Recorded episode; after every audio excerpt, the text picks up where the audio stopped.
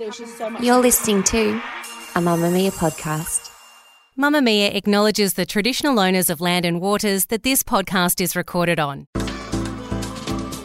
Move by Mamamia is the exercise app for anybody, anywhere.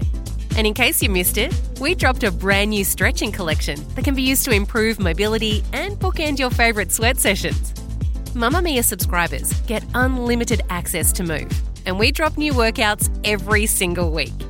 If you're on the hunt for movement that makes you feel good, head to move.mamamia.com.au and use the code MOVE10 to get $10 off a yearly subscription. Hi, I'm Isabella Ross from Mamamia's daily news podcast, The Quicky. Here's what's happening in the news today, Thursday, February 8th. Israel has rejected Hamas's demands in a proposed four and a half month ceasefire plan, calling them quote unquote delusional.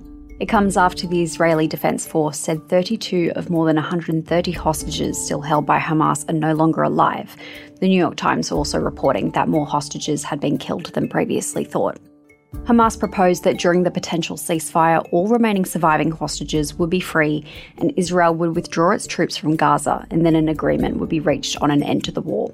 The discussions are continuing amid the conflict.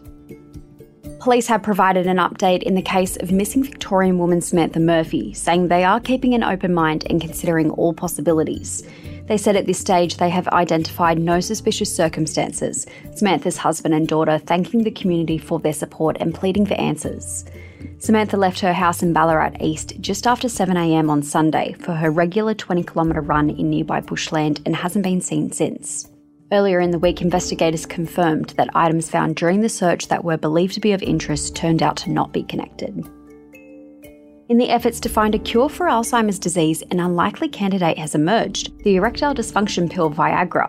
Researchers found that men who were prescribed Viagra and similar medications were 18% less likely to develop the most common form of dementia years later than those who went without the drugs. With these findings in mind, scientists are hoping to enact further studies to see if the evidence is concrete. Lastly, Hollywood star Christian Bale has launched the building of a dozen homes and a community centre in LA intended to keep siblings together in foster care.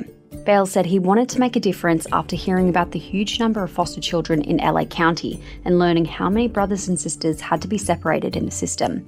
The 12 homes anchored by the community centre are set to be finished in April 2025.